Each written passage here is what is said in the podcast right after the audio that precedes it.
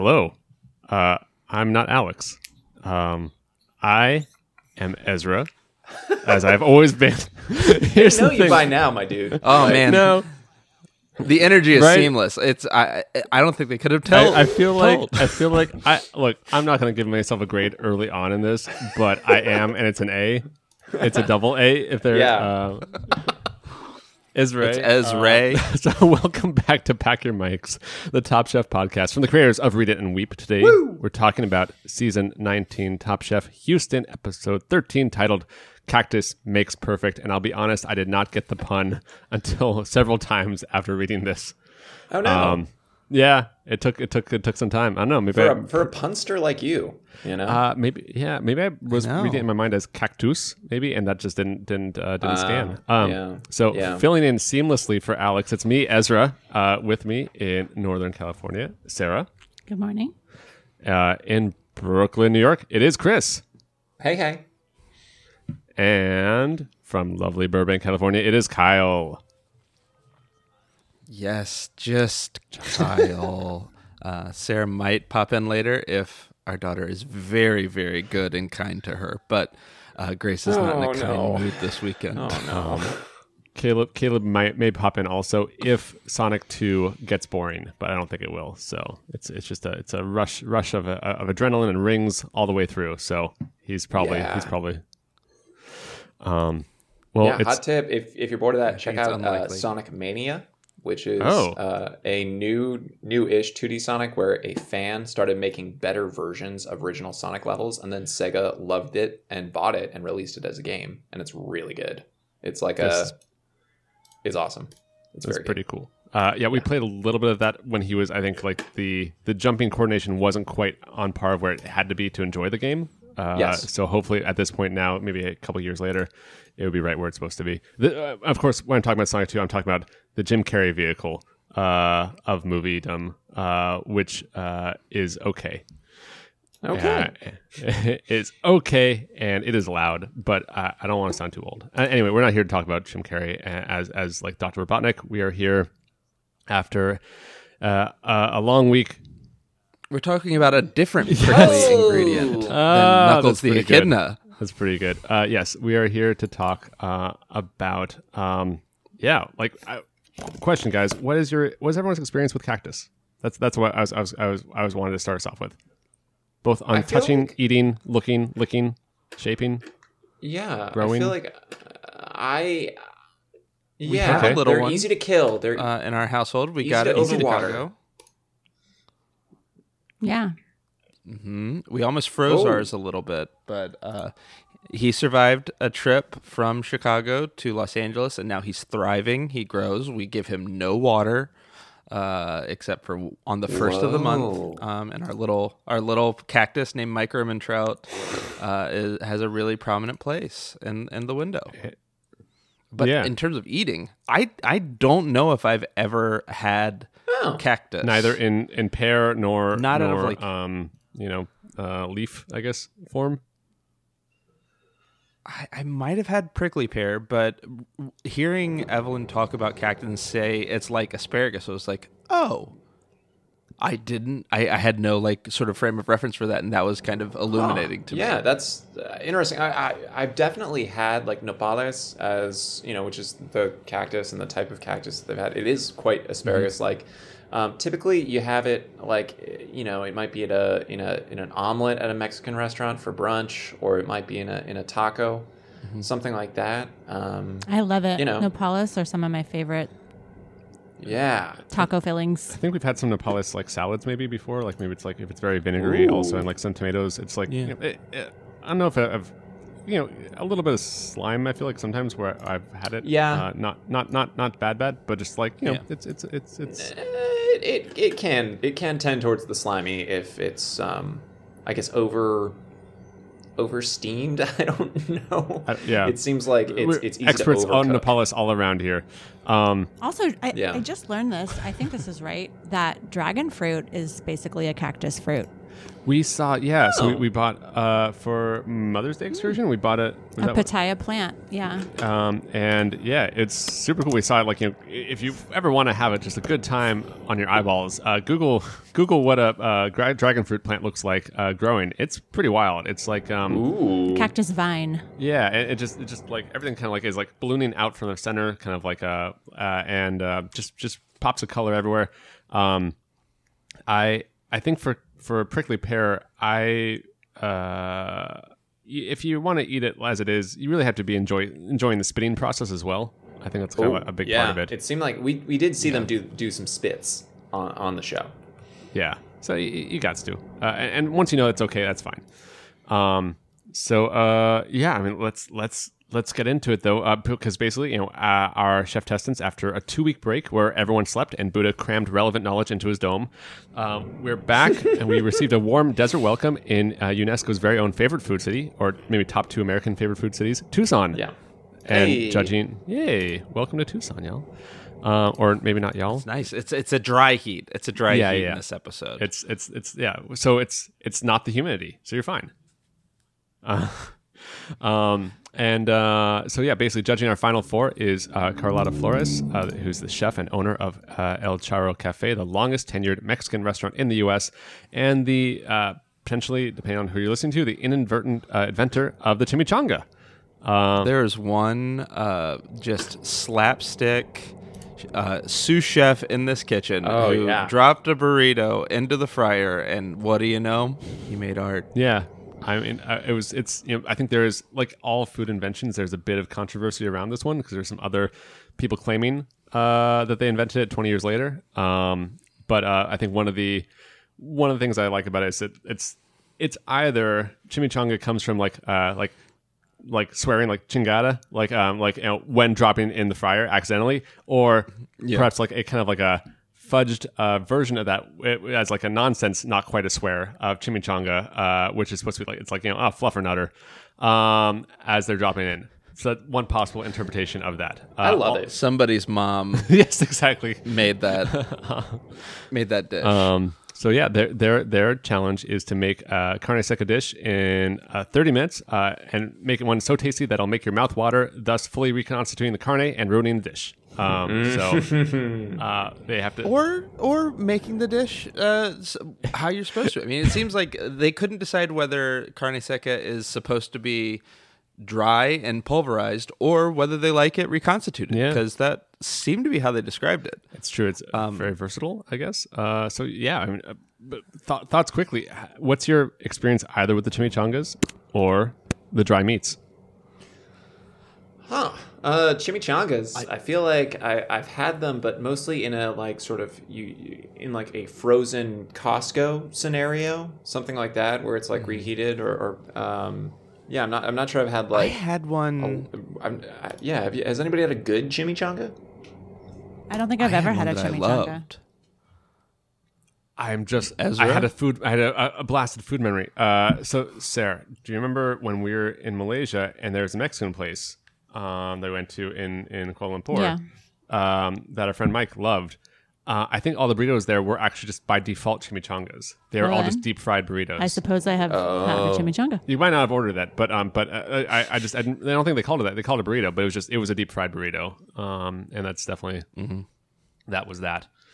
Uh, I had one in Chicago the first time I visited Sarah's family. There was like some restaurant that I doubt is still open, but it was like near the Amazon complex. And it was like a kind of upscale Mexican that looked like a restaurant that would be on the Amazon complex in Seattle. Yeah.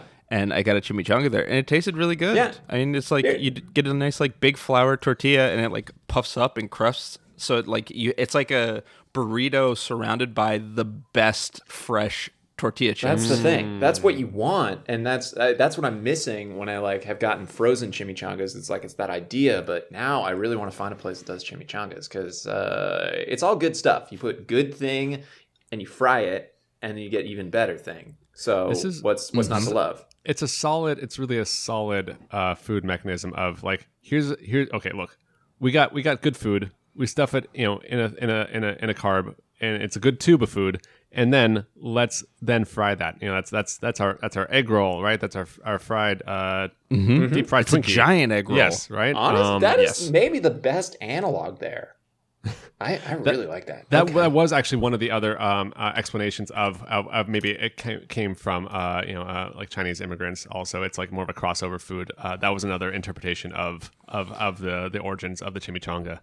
Okay, but it's um, like it's giant compared Yes, to an egg no, roll. I, oh I don't want to like. It's a big one, I- no I- question. Mm, eh, eh, yeah. okay. Sure. Well, speaking of giant food mechanisms, I really think we should take another Oh, like, yeah. break to talk about the cage they oh, punished Oh, yes. meat Oh my gosh. It looks like the last third of Mad Max up there, where it's just, it, it's hanging up there and it's for all to see. Like, this meat was bad. It, it's now punished. I thought, yeah, it did feel a little weird. Like the, it's like it's it's just it's like hanging out uh, in the heavens, uh, getting getting the sun a little bit faster than everyone else, uh, and uh, drying up real good. Hopefully, They're, they're their famous meat cage. Like the they panned up, and I didn't fully hear like what they said the ingredient was.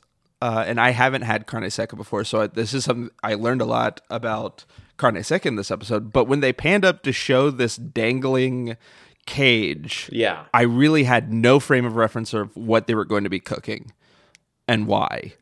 I, I, I- I really love it. It was 300 pounds of meat baking in that air that dry Arizona sun. I It's just wild to me that the climate is consistent enough that that's like a normal practice. I guess. I mean, I'm I'm I'm not used to the Southwest, Maybe but it- maybe there's a carne seca season. And it's just Oh, we happen to be there. Everyone's wearing their hats and they're like their number one like uh, carne seca like foam foam fingers Oh yeah, Uh-huh. you just have the carne seca on top of your Oh, head It's just yeah, it's yeah. all day long You're the solar during panel. carne seca Oh. season. I like I that. thought you said it, during carne seca season they have to have a special hat on because there's going to be drippings all over the streets. Like everyone has their carne seca box out of their Yikes. window. Yeah. Personally, I think the drips would evaporate before they ever hit you. I think that's that's how you know it's carne But seca just in season. case, you know, you Yeah. wear your hat, your Right. protective, It's a little. It's like your like, uh, PPE. oh, overcast uh, oh, for a second. It's like oh no, it's it's like There's a forecast every day for like how likely it is for the carne seca to drip on you. yeah. How seca is How your carne greasy. today? Um, wow, this is this is good. This is good. this, is all good stuff. This is uh, Strong, strong commentary. So here's what we have from from from from what our, our, our people made with with the, these good dry meats uh, that came from the heavens. Um, so we have Evelyn with creamy grits and guajillo, uh, carne seca, and uh, chayote relish. I think she had uh, had a lot of experience with it, and then I, it sounded like tossed out what she knew making it. She was like, "I hear what my mom says I should do, and I'm not going to do that exactly." Um, Yeah. Okay. Well, yeah, strong path. Uh, She's not listening to the ghost. That's- she's listening to her heart. Well, not. I don't mean to assume that Evelyn's mother is dead. Uh, she's she's listening to herself. yes. she's cooking for her. The carne seca was inside you all along. Um, Mm-hmm. Okay, uh, we have Sarah uh, who had carne seca gravy over polenta with soft egg. Uh, much better than, than, I don't know, rock hard egg, probably. Um, Yeah. And we got morels Yeah. and a blackberry salsa. Um, this is, for me, uh, I think a combination that uh, no one is necessarily expecting, but uh, is enjoying. I'm so baffled by this. Like this made me think like what is Sarah's culinary style? Because it like the longer this has gone on, I feel like I know less about what Sarah's going to cook out. Yeah. Like turn out in a challenge because like last week she did pastrami fish and now she's doing blackberry carne seca mushroom I feel like we've seen this Concoction? before, and I, I don't mean to overgeneralize uh, the U.S. regionally, but we have seen from you know, for instance, um, you know, folks from Colorado, folks from the Upper Midwest, like sort of the the middle of the country, like they have a lot of influences, but like there's not there's not such a requirement that everything be like authentic all the time. And there's a lot more you know kind of play around like just make something fun or, or throw some stuff together uh, energy that we've Yeah. seen. I'm thinking of like fancy toast sarah um, 100% like you saying that makes me think like I think Carrie or sorry carrie is Fancy Yeah. Toast Carrie is the the closest comparison, not in terms of like performance, but like kind of culinary style to Sarah of just sort of like cooking what makes her feel good Yeah. as opposed to like a stylistic yeah, and, and you got new flavors here. I mean, uh, Chef Flores was saying that like she wanted her staff to taste this and, and and like try this. This is a completely new and different way to use this ingredient, and you know, definitely got some strong props for that. It looks tasty too. Yeah, And, and props to Sarah. I don't think this one was in her repertoire, and it's fun to see her cook something she's never cooked before. I, and, and that's maybe that's that good um that good uh last chance kitchen train coming out where it's just like okay what are the things I know? It's like okay well I, I know it. Look morels just I like them they're great uh, and I know blackberries make sense. And and so I think if you like kind of understand like that a little bit um then then you can kind of like start like you get in the right area as you as you mess mm-hmm. around mm-hmm. Mm-hmm. And it has seemed, I don't know, at least in this challenge, I think she did pretty well in the quickfire challenge. Was there another quickfire challenge she did? I don't know. It just seems like she's better at reacting in the moment as opposed to like planning out because she has overthought things a little bit in the bigger Well, challenges. you say that, but I'm very intrigued to talk about that that assumption about Sarah in, Yeah, in well- read this challenge. Yeah, Because- let's let's let's finish up the, our, our, our bottoms Yeah. and then so we so Damarr um you know had a, a grilled avocado with carne seca vinaigrette, uh, fried tortillas, and grilled corn. And right when we saw that, I think Caleb was like, "Wait, what?" Because he's not a big avocado fan, and the grilling didn't make sense to him, and it didn't make sense uh, to the judges either. You Um, grilled avocado is a thing. It's a I mean, thing. I stand by my no warm avocado in my life. I love avocado; it's my favorite food, but I can't warm warm avocado. I can't.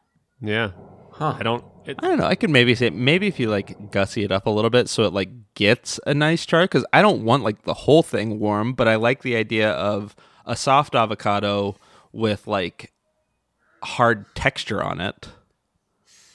But I don't Yeah. want it to be like molten all the way with- through. I definitely don't want describing that. Just an unpeeled avocado, right?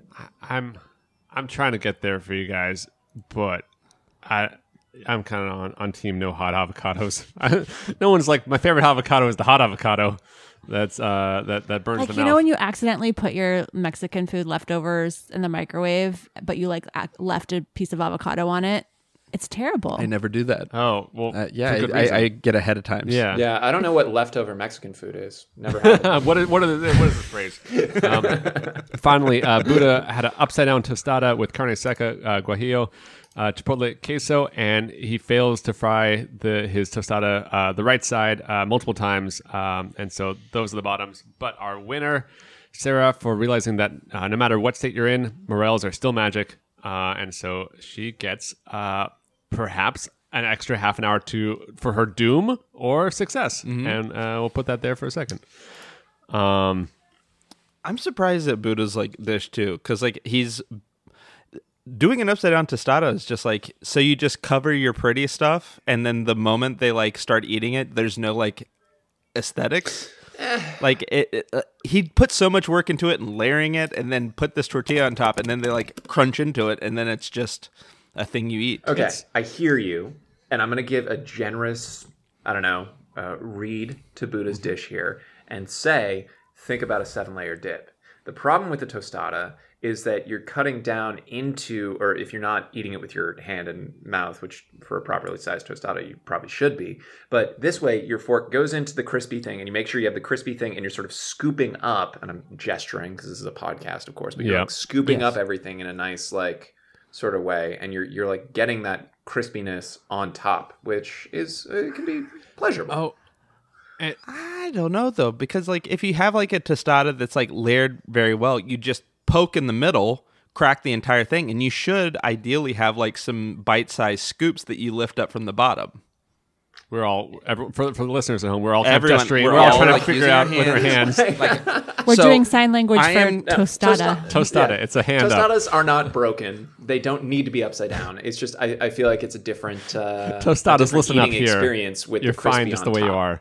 That's, Um, you know. No, I think you break a tostada. Listen, this is this is a philosophical debate. Like I think a tostada, you take a fork, you poke it in the center, and it shatters so that you have like some easy to eat like little pizza slices of tostada that you can pick up I and eat with everything on so it. Still. I think this is what we're getting to is why texturally this is so important to get the fry right. I guess because so Yeah. uh, if you if you think that- I'm, I'm you know building the track as I go here, but if you think about the kinds of foods you eat where the crispy thing is on top it's like chicken pot pie or like I guess non-chicken pot regular pie. Um, it's like it's the it's a thing that has a good flake and it's like much more like small pieces that really like I think puff and shatter. If you kind of get like one mass of crispy on the top, if you push down, it's not really gonna break the way you want. It's gonna flake up. And it's kind of just going to squish down the other things you have. And It's really not going to separate in the way you're hoping Yeah. for. So I think it's like, you know, fundamentally, you can have a little more of a, a firm, crispy base when it's on the bottom, but when it's on the top, it's got to be like, you know, a little bit more of a poof. Soft. Yeah.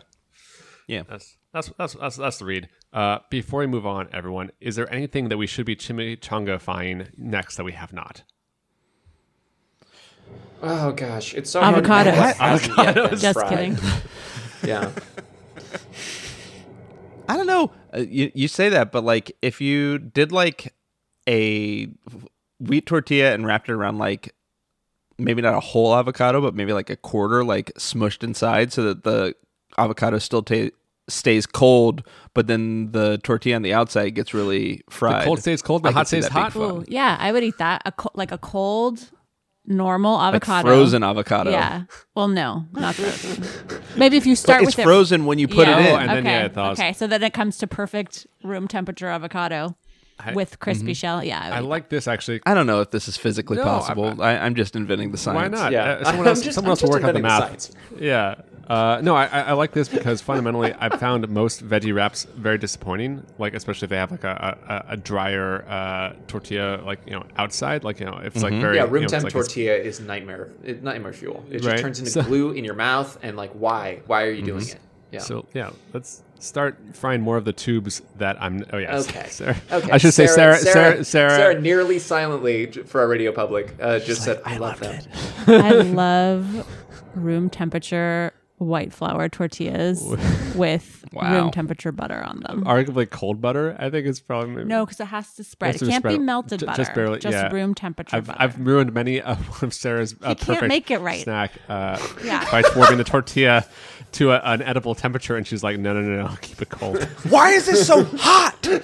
Ow! it's not not my favorite.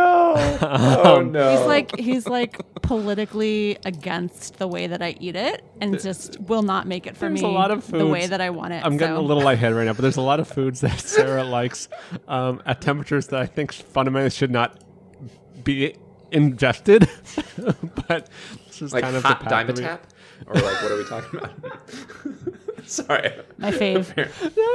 or raw chicken, just like some chicken. It's very reasonable. Tartare? No, cold pizza, cold nu- like leftover noodles, Like, delicious. Where like the noodles I are still hear like ya. a, you know one solidified mass. You know, like I think that, All I ask is no hot avocado. It's really very reasonable. and anything that could possibly warm an avocado if it's near it, it's all.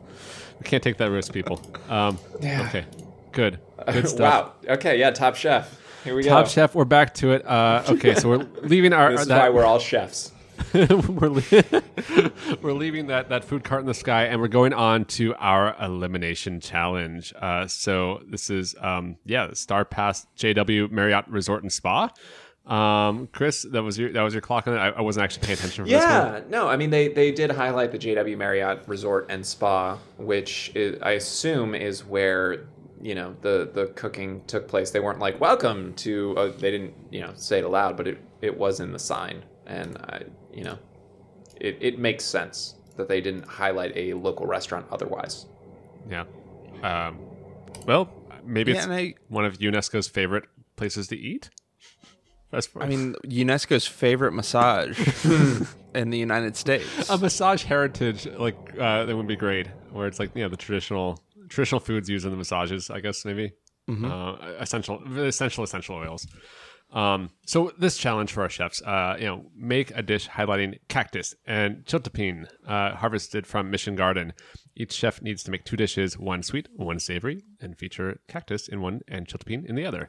They have three hours and sarah gets an extra 30 for winning the quick fire. Maybe good maybe bad we will see and shopping uh you know just just just pick what you want it's all it's all free man just just just just just grab just grab loads yeah, whatever you can pick. yeah and carry out of there Yeah. Whatever you can take from this heritage garden. It's a semifinal, baby.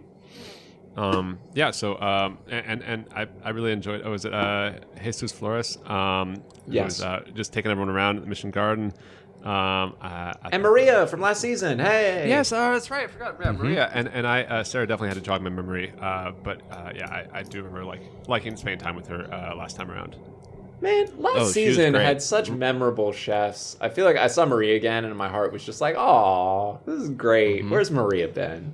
You we know? can see almost Well, and also anyone. Maria is like one of the most emotionally affecting uh, cheftestants of recent years because Yeah. she had the whole elimination where Jamie wanted to go. She's like, no, no, this is my time. You do this. Yeah. and like it was, it was like the I think the perfect example of how good a friend everybody on last season became. That was yeah, that was really solid. I, I I forgot about that moment that seared in.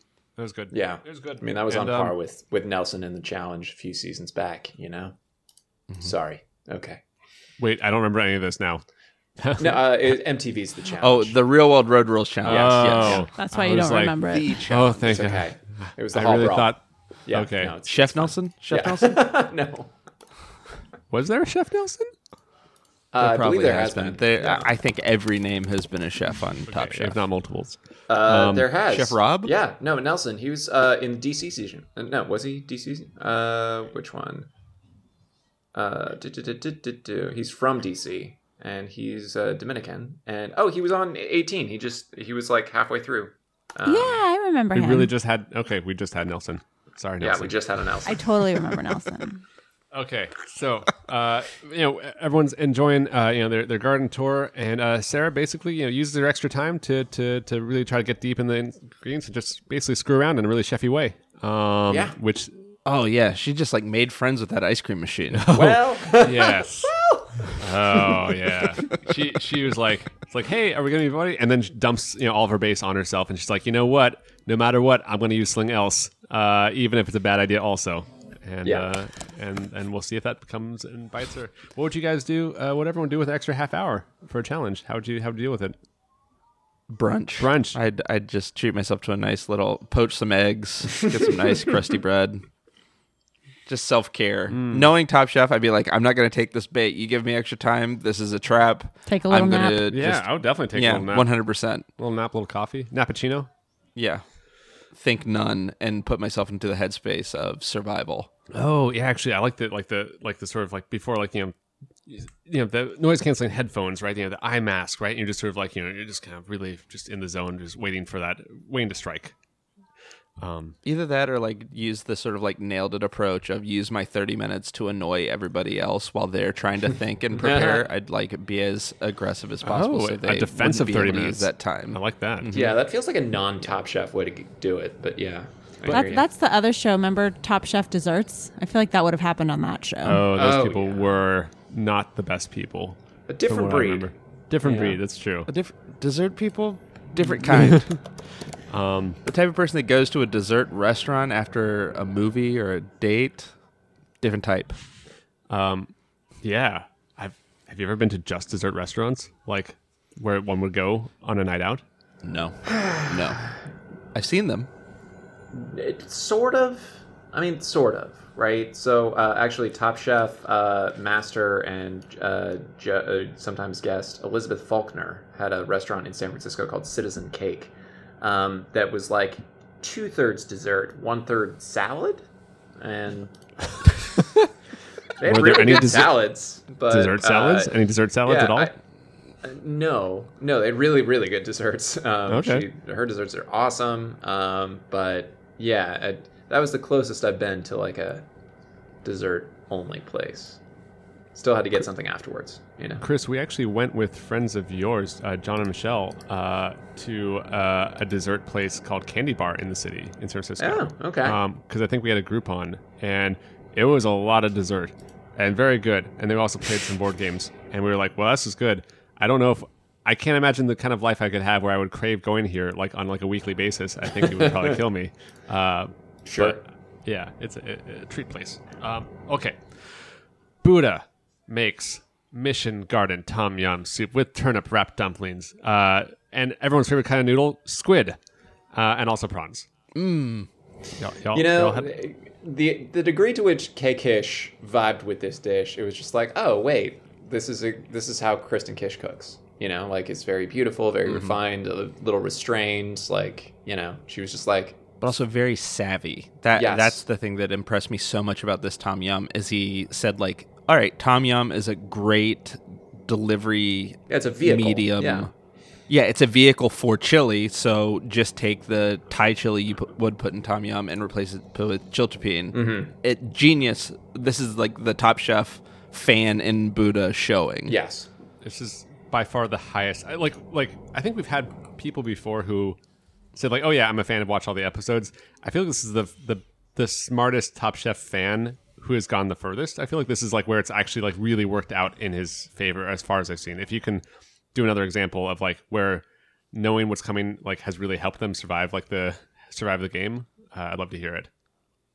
I I can't think of anyone. I think this might even be the first time someone who's a good enough chef to win Top Chef has also dedicated themselves to learning the game of Top Chef. Lots of people like learn different things and they they know the rules of like, oh, I know I heard I shouldn't make risotto or make sure you have a dessert in your Make pocket. sure your birthday's in Buddha actually Yeah. I think Buddha might have done that. Buddha might have like changed his birth certificate so that his birthday was on a due date. Um, But I, I think he has the highest Top Chef IQ of anyone who's come in it's with like the chef IQ that you also need. it's really impressive, and I feel like it's really serving serving him well. Um, and and, and yeah, like I, the execution's been really really great down the line. Um, on on the on the sweet side, uh, cactus with cream, uh, cactus cake, and cactus uh, seed ice cream, and prickly pear snow. Um, I, usually, whenever I hear that they've, someone's found a way to incorporate the ingredient multiple times in the same dish, uh, I feel like that's usually a good sign on the whole. Um, Yeah. you're like you're folding in the cactus on But as cactus. Tom, as Tom said, he uh, he gave like a note that has I've never realized, but made me understand like food I've had even better. Is that when you freeze something so cold, it loses all the flavor. Yeah. So because of like how he made this prickly pear snow, I thought that was like a really really helpful piece of like cooking feedback uh, that I learned as like a diner. That like if you get something that has all this like liquid nitrogen and it is super cold, it's not going to taste like the ingredients. so Yeah. he should have put it in a burrito, deep fried it afterwards, and then Mm-hmm. delicious. Yeah, make a he should have made the exact same thing but wrapped it up in a crepe and tossed in the deep fryer. Oh, a crepe chimichanga! I would actually very much be in, in- curious about seeing how that would go down. Or like if you did like, or you go to one of those places where you, they do the crepe in front of you and fill it with Nutella, but then like after they fill it and make the little pocket, toss it, fry it. Yeah, I mean maybe maybe, maybe like blast freezer first, I guess, so it doesn't like just the juice all over the place, and then and then then batter, d- dunk it in a batter, temperature it, deep fry it, uh, stick a candle in it. It's someone's birthday. Um, Yeah. Okay, going down the line, uh, Damarr uh, on the savory side, pork shoulder glaze and chiltepine barbecue sauce. Uh, pickles with chiltepine, grilled nopales, uh, red bean puree because he broke his beans, um, and then had to kind of scramble a little bit. Um, and on the sweet side, uh, prickly pear cake glazed with prickly pear, uh, topped with buttermilk cheese, saguaro, and frozen mango. Saguaro is that the that's like the arm cactus? Yeah, that's that's the taco time cactus. If, if that makes sense. No, it's the classic like arms, you know, Yeah. type of thing. Yeah. the one that you would put a sombrero on and like you say like yes that cactus is wearing it well kind of thing you know like on the top the cactus head no Absolutely. okay good Yeah. yeah I, I I I wish Damarr had a better day in the kitchen. This this is when the the episode the hankies were put on hand uh, when Damarr was putting together his beans because it just it, it did not come together. He had a good idea and they seemed to like the dish a good bit. Like uh, Jesus, uh, uh, it made me th- rem- reminded me of Carne, uh, just the Mission Garden version of Carne, where like he was just so charmed and impressed by everyone just like taking these ingredients and making a barbecue sauce, like and just making it barbecue, Yeah. but with prickly pear and chiltepine. yeah i i I- i really liked really liked all the interactions i know i i, I I think maybe it's when we got to um to sarah i feel like with the way she was using the ingredients i think like she i think he was i i think noticing that she felt I think he was the gardener and him was recognizing the gardener and her. I think was one, one of the things that came out. Was like, oh, the way you're treating the ingredients. Um, that Well, was, and then she saw the grapes and took advantage of the grapes, even right, though they yeah. weren't in the challenge. You know. yeah. So so so Sarah um, made uh, lamb with chiltepine vinaigrette, uh, grape salad, smoked yogurt. Uh, I think right away when when when lamb came up, uh, uh, this Sarah over here, not the biggest lamb fan. Yeah, it's like pretty much the one thing that I reliably do not eat. Yeah, I just and it, it's the it's the gaminess, right? Yeah, yeah, gamey. and, and so you got you got like an extra extra thing of overlap with uh, with Kristen. Mm-hmm. Yeah, that made me feel good. Um, I mean, I, I think of you two as kind of like overlapping circles in my mind. Oh, yeah, you're it's- just cool, stylish, powerful. yeah, um, you know, came back from Last Chance Kitchen. Uh, Mm-hmm. you know, basically, you know, like well, there's overlap with you and, and Kristen, are, are like very strong, is what we're saying. Like uh, in many ways, right? Uh, and and just the lamb is one more one more bit of evidence of that. Yes, sorry, I got distracted by Caleb talking about Sonic. Sonic, Oh yeah. what, what's what's going on? What's going on in Sonic Two? Oh, well, they said a curse word in the movie, and he was letting me know Oh man, which one? the S O N O F A is what he said. With stuff after Word. that, or do they just stop it after that? I think they stopped it. Okay. So Anyways, he knows some of continue. it. He doesn't know all of it yet. He hasn't solved that wordle. Yes, and yes, Kristen and me, we go way back. We hate lamb together. It's great. You're also getting distracted by. She's also getting distracted right now by curse words in Sonic Two. Yeah. Um, and uh, then yeah, uh, so Sarah's uh, sweet was a cactus tart, saguaro flower, ice cream, cactus caramel, uh, and you know again the the the ice cream, the ice cream. Just did not Did work. not work. The ice cream turned into a gloopy mess, but it kind of still looks tasty. Yeah. Like I, They I don't loved mind it. this. Like They just said it was yeah, messy. Yeah, you got some gloops, a little extra gloops than they wanted. Um, yeah, which is, and we don't know. I I think when she explained it, she was like, "Yeah, I just got flustered basically because she she used Mm-hmm. liquid nitrogen and somehow did not get it cold enough, um, which was kind of a surprise." Yeah. But it, had that to- could 'cause Buddha gave her the advice didn't see uh, on on the show because uh, you know they they don't show us the specific timing about when she made the ice cream. It's you're also in Tucson in the heat, so that could have melted. Also, they didn't show really how much she used or you know the, the consistency of it when she plated it. It seemed like it was gloopy the entire time we saw it. Um, So I don't know, or at least that's my memory. never I don't remember with- seeing it plated and being like super solid. So she was being told by Buddha, I think, "Oh, how do I use this?" And he's like, "You just pour it in. It's it's really not hard. You just kind of use your eyes." And it, she might have been timid with how much liquid nitrogen she was pouring in there. Um, yeah. is that right? Am I am I? Does that sound no, that That sounds- sounds Exactly. super believable for me. That that that, that And I think yes, Buddha I like was this. Like this being a little cavalier. Okay. I think like Buddha said, you just figure it out and trust. the, the the last last of our four four horsemen of the the pre-apocalypse is uh, we got Evelyn with uh, you know a Napoleano, which now that I'm thinking about it is kind of another you know like maybe a uh, a cousin to the chimichanga, I guess. Uh, you know we got another you got stuffed and fried, uh, you got shrimp puree in there, you got rano pal, you got marigold, which is pretty cool. Um, I don't know if it tastes good, but I, do know it's not poisonous, which is a good start for any food. right. That nasturtium. You know, I'm not saying Yeah. that's the only edible flowers. So just nasturtium is a Those are those are definitely sort of don't yeah. yeah. Uh, I don't know. Has anyone ever eaten a good flower and been like, "Yes, I'm glad I ate this flower"? Uh, I've had like fried squash blossoms. I think. That's, I mean, that's good, but mostly again, it's like a vehicle for texture. Um, If her uh like short rib curry wasn't like the signature embodiment of like her cooking, I think this could be it because of the way it blends like a shrimp puree of sort of like Thai Asian influence cuisine with the experiment of a nopal relleno.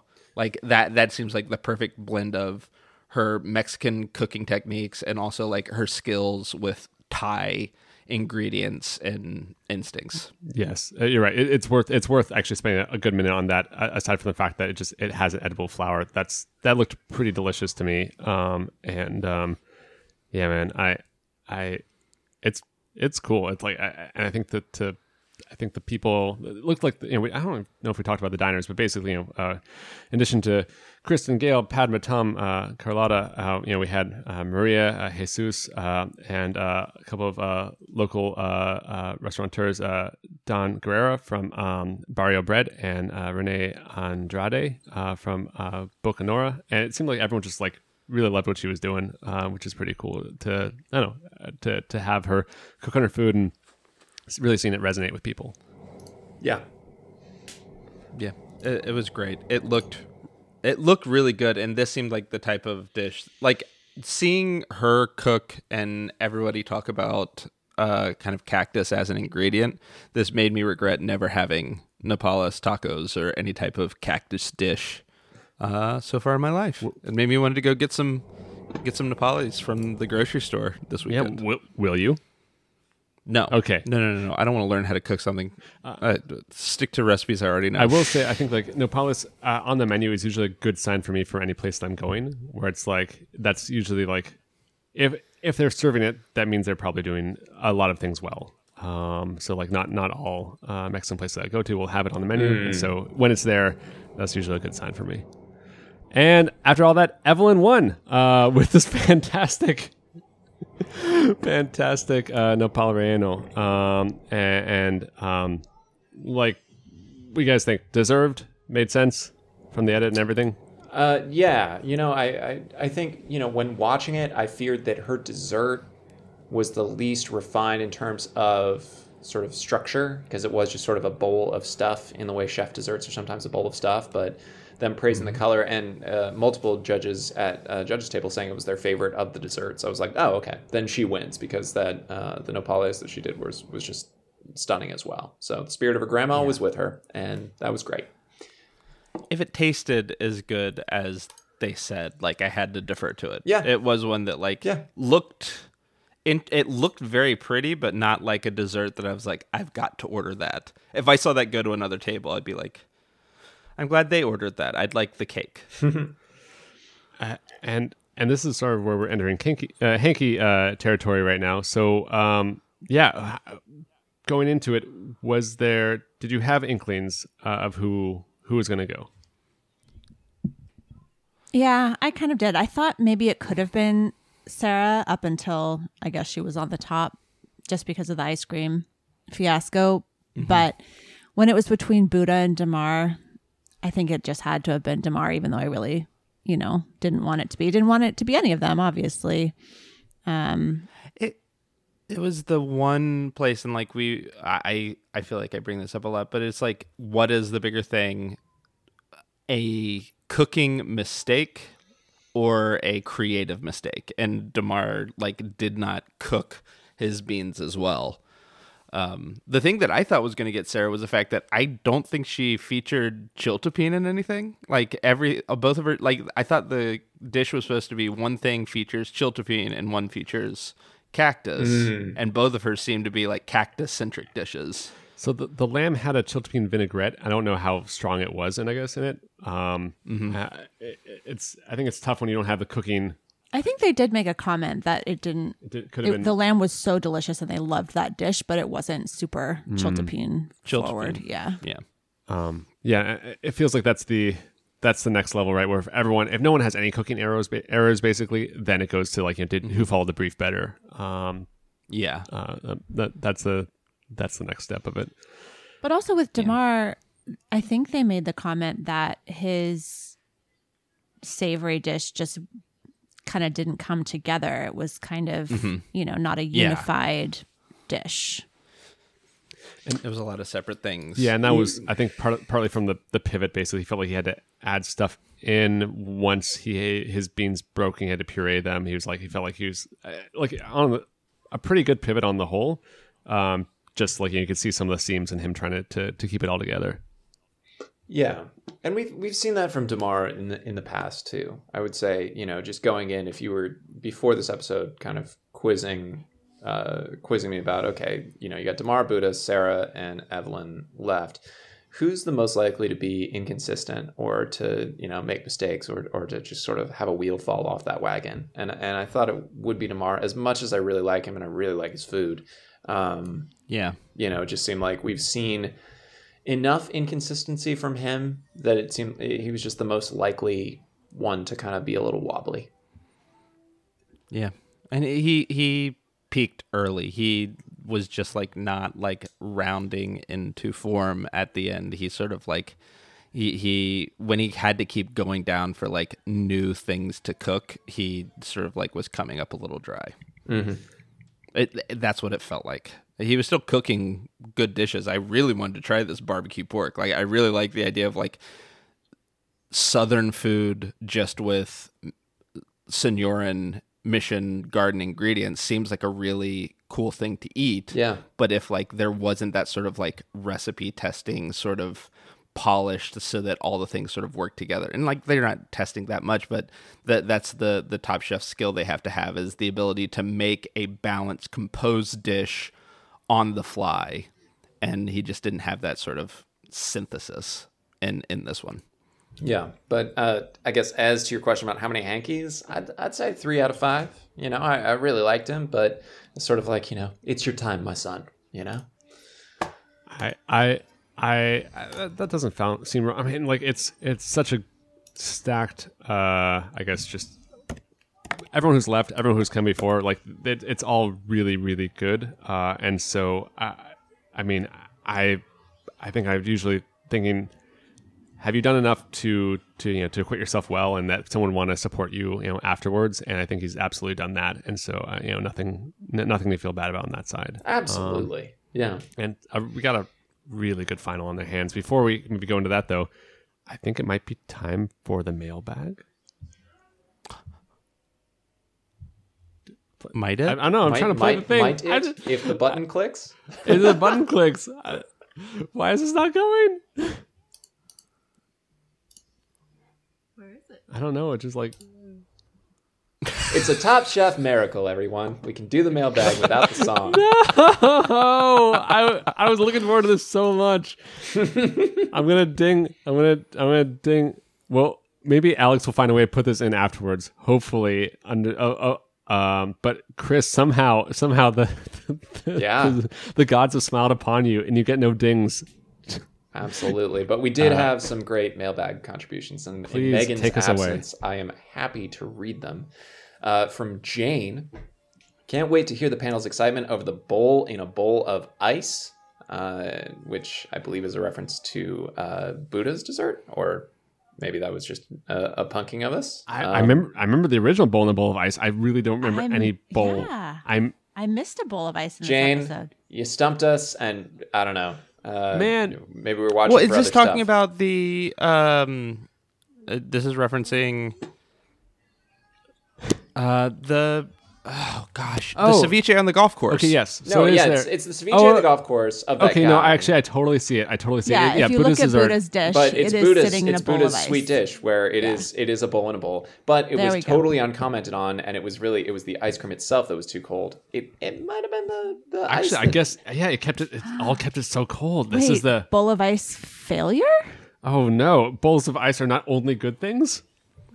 Well, bowls of ice, if they're just decorative, it's not contributing. Like it's not like you need that dessert in a ice frozen cold bowl. yeah, Oh, because it's already It's cold. not like he was serving some like fresh fish. But in it, it might have it might have helped dessert. it stay cold. That was too cold. You know? I mean, I, don't do know. love the way it looks. It's yeah, beautiful. I maybe here's here's the thing. This is really now I realize it wasn't a cooking issue for for Sarah and, and Buddha. It was just a plating issue, right? So she should have put hers on the bowl of ice. He should not have. Ah, and then and so it's it's a it's just a bowl problem. It's not a cook problem.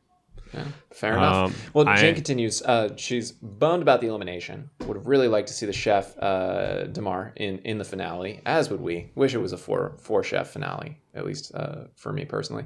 Um, Jane says that I'm a little late to the overseas conversation, but do we consider Hawaii overseas, even though it's part of the U.S., Puerto Rico, or Guam? Because uh, yeah, I, I don't know. I would not consider them overseas, but maybe that's just me. Um, I'm speculating they might go with a territory because U.S. citizens and permanent residents don't need special visas to work in territories. With all the other variables of filming off the continental U.S., I feel like that would be a safe way to trial an overseas production. That is clever from a Yeah, I- perspective, Jane. I I don't think it would be Hawaii. That doesn't feel like overseas Yeah. to me. But Yeah. I could. And they've also been to Hawaii before. yes. Mm. They deep think maybe finale. twice? Yeah. That that Yeah, so that that would be the one thing with the the only clue that I've heard secondhand from Alex that they had said that it's someplace they haven't been before. But yeah, I could see it. I could see a Puerto Rico. Yeah, I But we've done Puerto Rico before. Oh no! Oh, well then, hmm, probably not. Or definitely I not. the more I've thought about it, I I think Sydney is probably where they're going to go in terms of like a place that has a food scene. Lots of American chefs have restaurants in Australia, um, and I also think that they probably have the sort of production capabilities since there's so many like so much like TV and movie production based in Australia. So I, I I think that is the, where I'm willing to put my my my money. All right, I'll I'll go New Zealand then, but it's all in like the Weta Digital Workshop. So it's just like anytime anytime they're cooking, there'll just be hordes of orcs right behind them. Yeah. I want I want them to do a season in the like uh Mandalorian like surround screen where they just every episode is in a different like Star Wars planet. That's- and Yeah. they ha- actually have to make good looking food because all the food on Star Wars looks like shit. Oh, actually, it that's a really completely interesting terrible. idea. Yeah. If you do like a Disney tie-in type thing where it's like, like, yeah, this is like you know, Top Chef, Galaxy's Edge. Uh, you know, we're we're uh, we're we're out here, and I, I feel like that's. Have they ever faked another like like a like a, a sci-fi property type thing like that where it's um another planet? I mean when they had to cook around dinosaurs stomping You know, around. yeah, that's uh. So I guess they're open to it. Is what you're what you're telling me. So um, There's a so precedent. I- I'm saying there's a chance. you're saying there's a chance. Uh, Chris, what else you got? Yeah, so uh, Ren For- for wrote in and said that was a mailbag. well-deserved elimination round win for Evelyn. Uh, my partner and I also continue to be impressed by Sarah's cooking. I wonder if Kish sees any of the similarities Chris, we between. lost you. Oh no! You lost me. Dang it.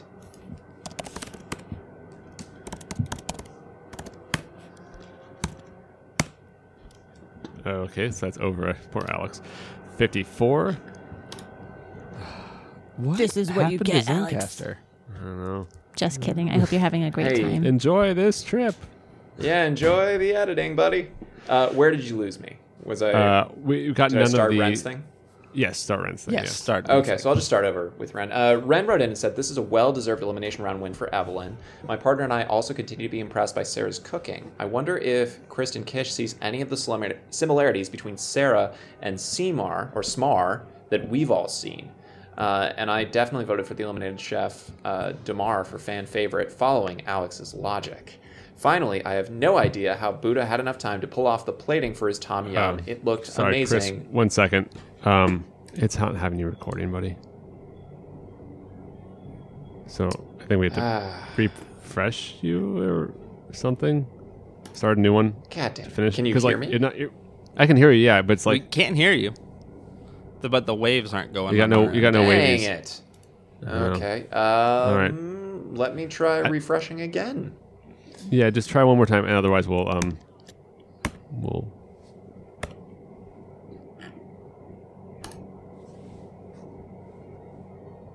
Recording in progress? All right. Participant is having a problem. Participant failed with type error. Cannot read properties undefined. But I'm getting the waves. yeah, I'm getting waves. Getting the waves though. Okay. Yeah, we're getting wavies. Let's trust. okay. So go go go back to the top of Ren. All right. Ren wrote in and saying that was a well deserved elimination round win for Evelyn. My partner and I also continue to be impressed by Sarah's cooking. I wonder if Kristen Kish sees any of the similarities between Sarah and Smar that we've all seen. And I definitely voted for the eliminated chef for fan favorite following Alex's logic. Finally, I have no idea how Buddha had enough time to pull off the plating for his Tom Yum. It looked amazing and ridiculous.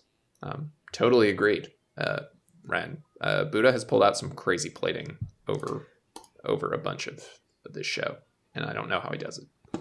So Yeah, I, He's a plate king. he is a plate king. I, I- I think that the, the prettiness of his dishes, I think, are that's like that's kind of like something you're just taking for granted at this point. Just that's a level of really gorgeous consistency that that that's pretty dang impressive. Yeah, I think he's probably like high up there with the most beautiful plating chef. I don't know how you say that mm-hmm. of all time. Yeah, and then to not have it And be the other thing on top of it, he's never shown like he's been like sweating like while cooking, but there's never been a time where he's like scrambling to like throw a, a, a flower on a plate. Like everything has this uniform nature, but I can't remember an episode this season where he's been stressed about plating. You know, Yeah. what's actually and probably maybe the most impressive. Okay, so like a lot of real technical skill here, obviously, and like in, in beauty like and, and high stuff, but you're not getting a lot of times it gets hit with like a oh this food is like soulless right or type thing where it's like you get the the robot robovolt uh, kind of um, criticism and like he's I think doing a really good job of this is very like very high uh, technical work that's gorgeous and tastes great and still like you know feels like you you you taste like I don't know the hand of the chef behind it like in a in a Yeah, in, a, in, a, in yeah. a good way. It's still like soulful, I guess. Um, so Totally. good job, Buddha. Yeah. Yeah, and uh, in in that regard, just following up on something else Ren said, uh, maybe uh, Sarah is sort of a hybrid Kish slash Smar. You get some of the snarkiness of Smar and, and the awkwardness, but then you get the uh, crazy come from behind Last Chance Kitchen uh, situation uh, from Kish. So Yeah, that's that's interesting because I think um, I was there's a kind of like a wildness in the combinations, I guess, um, that Sarah does uh, that I feel like is is uh, watching watching Kish. I always felt like very like kind of solid, where it's like, oh, obviously this is this makes a ton of sense. I didn't, didn't know feel like it was always like see the pants type stuff, where I feel like Sarah pulls a lot of rabbits out of hats, um, which which is is fun to watch, uh, especially since she's peaking at the right time. But like I'm always, oh man, you know. yeah, Yeah, she sort of like cooks subconsciously. Maybe like I don't I she she's aware that she's cooking, but like somehow the combinations seem to be coming from some divine place that maybe is beyond human con- conception. It's like spoken word cooking or something. or like a flow state, maybe. Yeah. Yeah. Mm-hmm. Right. So uh, moving on. Sorry, we have a few of these to get through. Um, from Narissa or Narissa. Sorry on mispronouncing your name one of those two times or both. Uh, if you're interested in growing your Instagram to the next level, wait a minute. Punking me. I'm not It did, Ezra. it did come in. I mean, it's it's a real email. Sure. Sure. Nar- Narissa or Narissa wants to wants to wants to know if we desire to grow to the next level, ten thousand real followers on Instagram. Yeah. Okay. Okay. Okay. Uh, here's to a real 1 one. Million. An email. And, sure. Uh, we got uh, an email from Maddie, sister of the show, with a new challenge idea. I was very impressed with the reaction to Sarah's lamb. It made me want to see a challenge where the cheftestants have to cook foods the judges dislike and turn them into converts for those foods. Classically, Tom and okra. Kristen Kish now we know hates lamb. Do uh, we all have foods that we have aversions to uh, generally that you would want a Top Chef to try to cure us of as a challenge? So, I guess my dream already came true. I It, mean, it would be that's, lamb. that's what it would have been. Yep. Eh? So now you don't have to Yeah. taste the lamb, and Yeah, you're fine. I'm good. I'm great. Yeah, and S. Uh, hot avocados, obviously. Uh, you know, uh, but uh, I don't know. There's there's something else that uh, You don't like truffles. I oh god, I really Oh no! I really- don't make me like truffles. No. No, anything but that. No, truffle's real bad, guys. Uh, everyone needs to just get, like know that this is just this is just feet mushrooms, and and we're just making things that don't smell bad smell bad. That's that's what it is. And okay, as and then and then we're charging a ton of money for it, which is also wild. So it's like this is some expensive foot mushroom that we're like, yum. No, we don't need that in our lives. All right. Okay. I mean, for me, I famously despise mayonnaise. Ooh. And I do not want to be cured of this. Yeah. I do not want them like I'd feel really bad if there was a challenge being like, "Hey, make Kyle like mayonnaise." Ugh. Because I would be so like braced against it to be like I still don't like it, guys. It tastes like Yeah. mayonnaise. That's the problem. But I also am not a big eggplant fan, and I think that's more the like spirit of this is like an ingredient as opposed to like a specific flavor. Because I don't think you can change the flavor of mayonnaise. No, Like you can put other flavors on it. yeah, but you it can make it an tastes like aioli. you to can make it, you know, kind of other types of things. Well, and I think I think though fundamentally at this is like, what's the thing that you want to get over disliking? And I definitely want to keep my dislike of truffles because it's it's fine. That doesn't hinder me. But yeah, like if it, there's a dish that I'm like, or an ingredient that I'm like, oh man, I feel like my life would be better. Maybe it's asparagus. If I just like, if I liked it more, if I really got behind asparagus, um, then I think that'd be good for you. I like asparagus a lot, and it took me a while. Okay. but I think I think you'd have a more enriched life if you liked asparagus. Agreed. Yeah. I try. Uh, I try a lot to make it, but I'm literally the only person in my family who likes it, so it's always very oh sad. no. and yet For me, all it's more bananas. for you. Oh, Oh, well. whoa, bananas? Never liked them. Nope. I, Even with I'm not a big peanut butter, your favorite? Uh, no, the the right answer with peanut butter was chocolate, and there you go. Um, Or an um, apple. An but- apple's good with peanut but- butter. Bananas are weird because I feel like I've eaten enough bananas I actually can't really taste them anymore. It's just bananas is the background flavor. Like it's just it's just already there. It's your default Wow. mouth flavor. Yeah, it's just my That- mouth that- always tastes like a banana. That makes me sad to hear because I don't like banana flavor. So if you're always tasting it, wow, It- that's uh, It has no flavor anymore. Yeah. It's just- it's Um, just okay. chew. So a couple more emails. You're couple, the banana Hulk. Couple more here. Uh, we've got our restaurant correspondent Jordan wrote in uh, and said once the email goes, come on, it stopped opening. Okay, here we go. Um, and uh, let us know that Damarr has a clothing brand uh, with a playlist as well. Um, so it's called was good. Say It It, was How good. You Lot- Feelin'. Good funk. Go ahead. Uh, we, we uh, Sarah and I Yeah. listened to the playlist last night. Yeah, Lots it's really uh, uh, kind of around uh, you know his community in Chicago, and just kind of like T-shirts and hoodies with fun slogans and fonts on them, and and just kind of uh, benefiting the the community there. Um, also, Jordan says, seems like the judges table took a long, long time uh, for Just Cause. Seems like everybody did really great. What Sarah has done is pretty impressive. And uh, Jordan lists some stats. So she was out for six episodes after getting out in episode four. Kristen Kish was knocked out in episode 11 and missed four episodes. Louis in the New Orleans season uh, was out in episode nine and missed seven episodes before coming back in and getting eliminated in the semifinals. So that was kind of comparable, except Sarah is now in the finals. And Sarah definitely has one of the mo- more remarkable story arcs uh, in Top Chef of all time.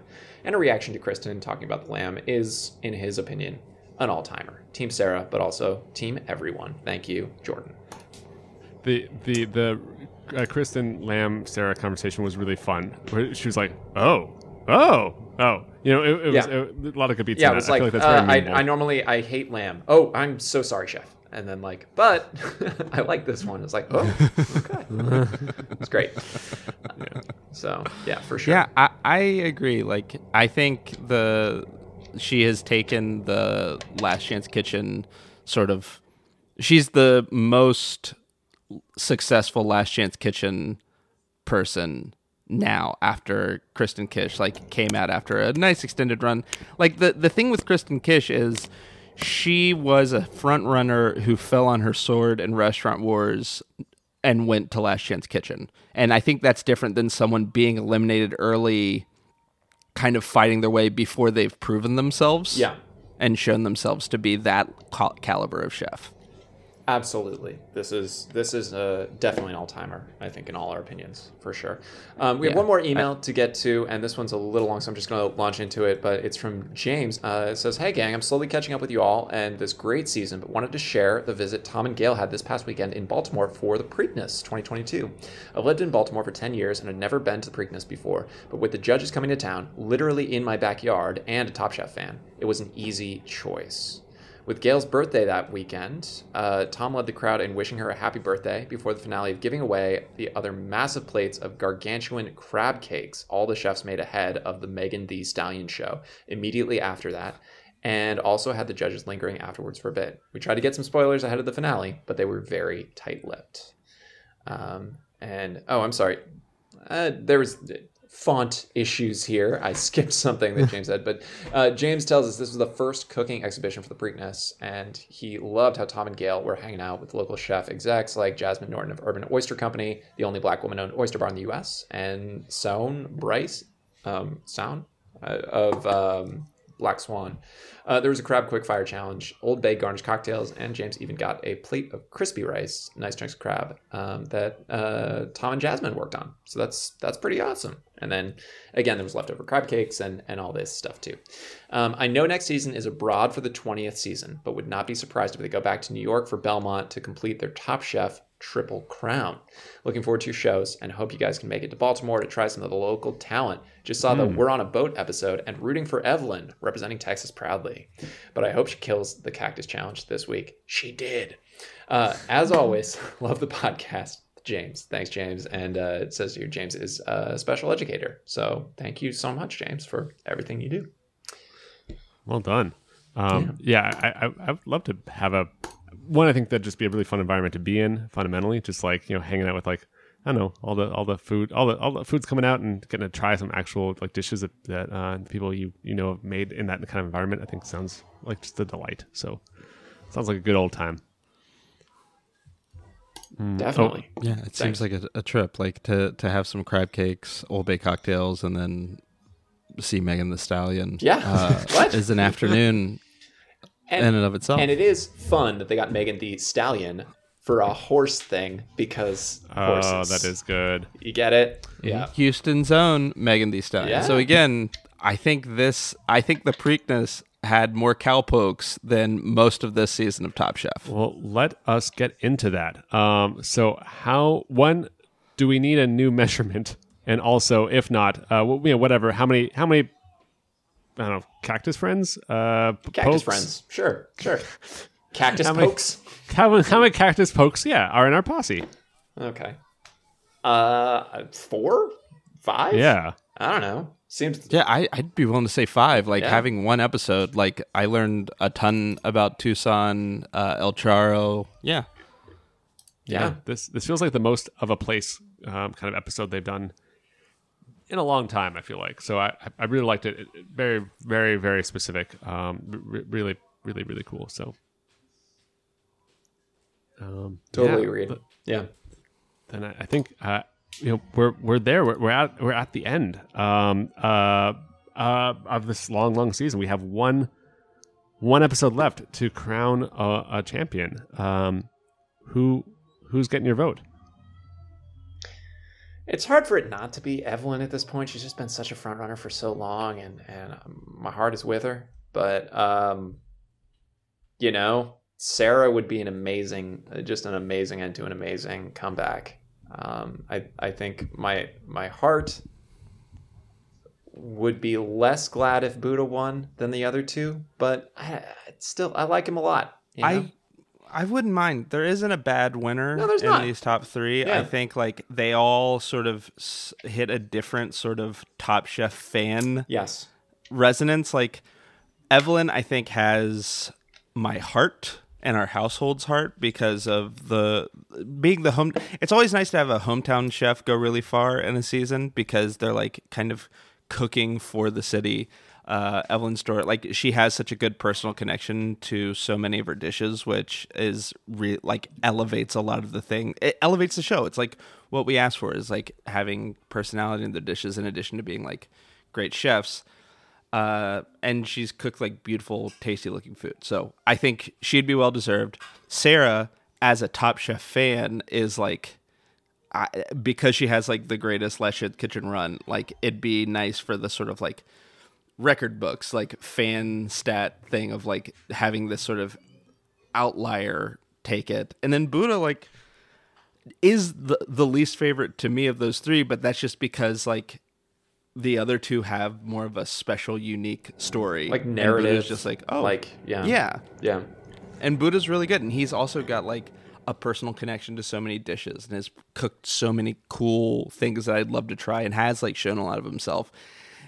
And I think he, it's just maybe it's just a thing of he's been edited to seem like too many other winners that it's not as interesting to me, but mm. he'd be so deserving. I just don't have that same personal connection.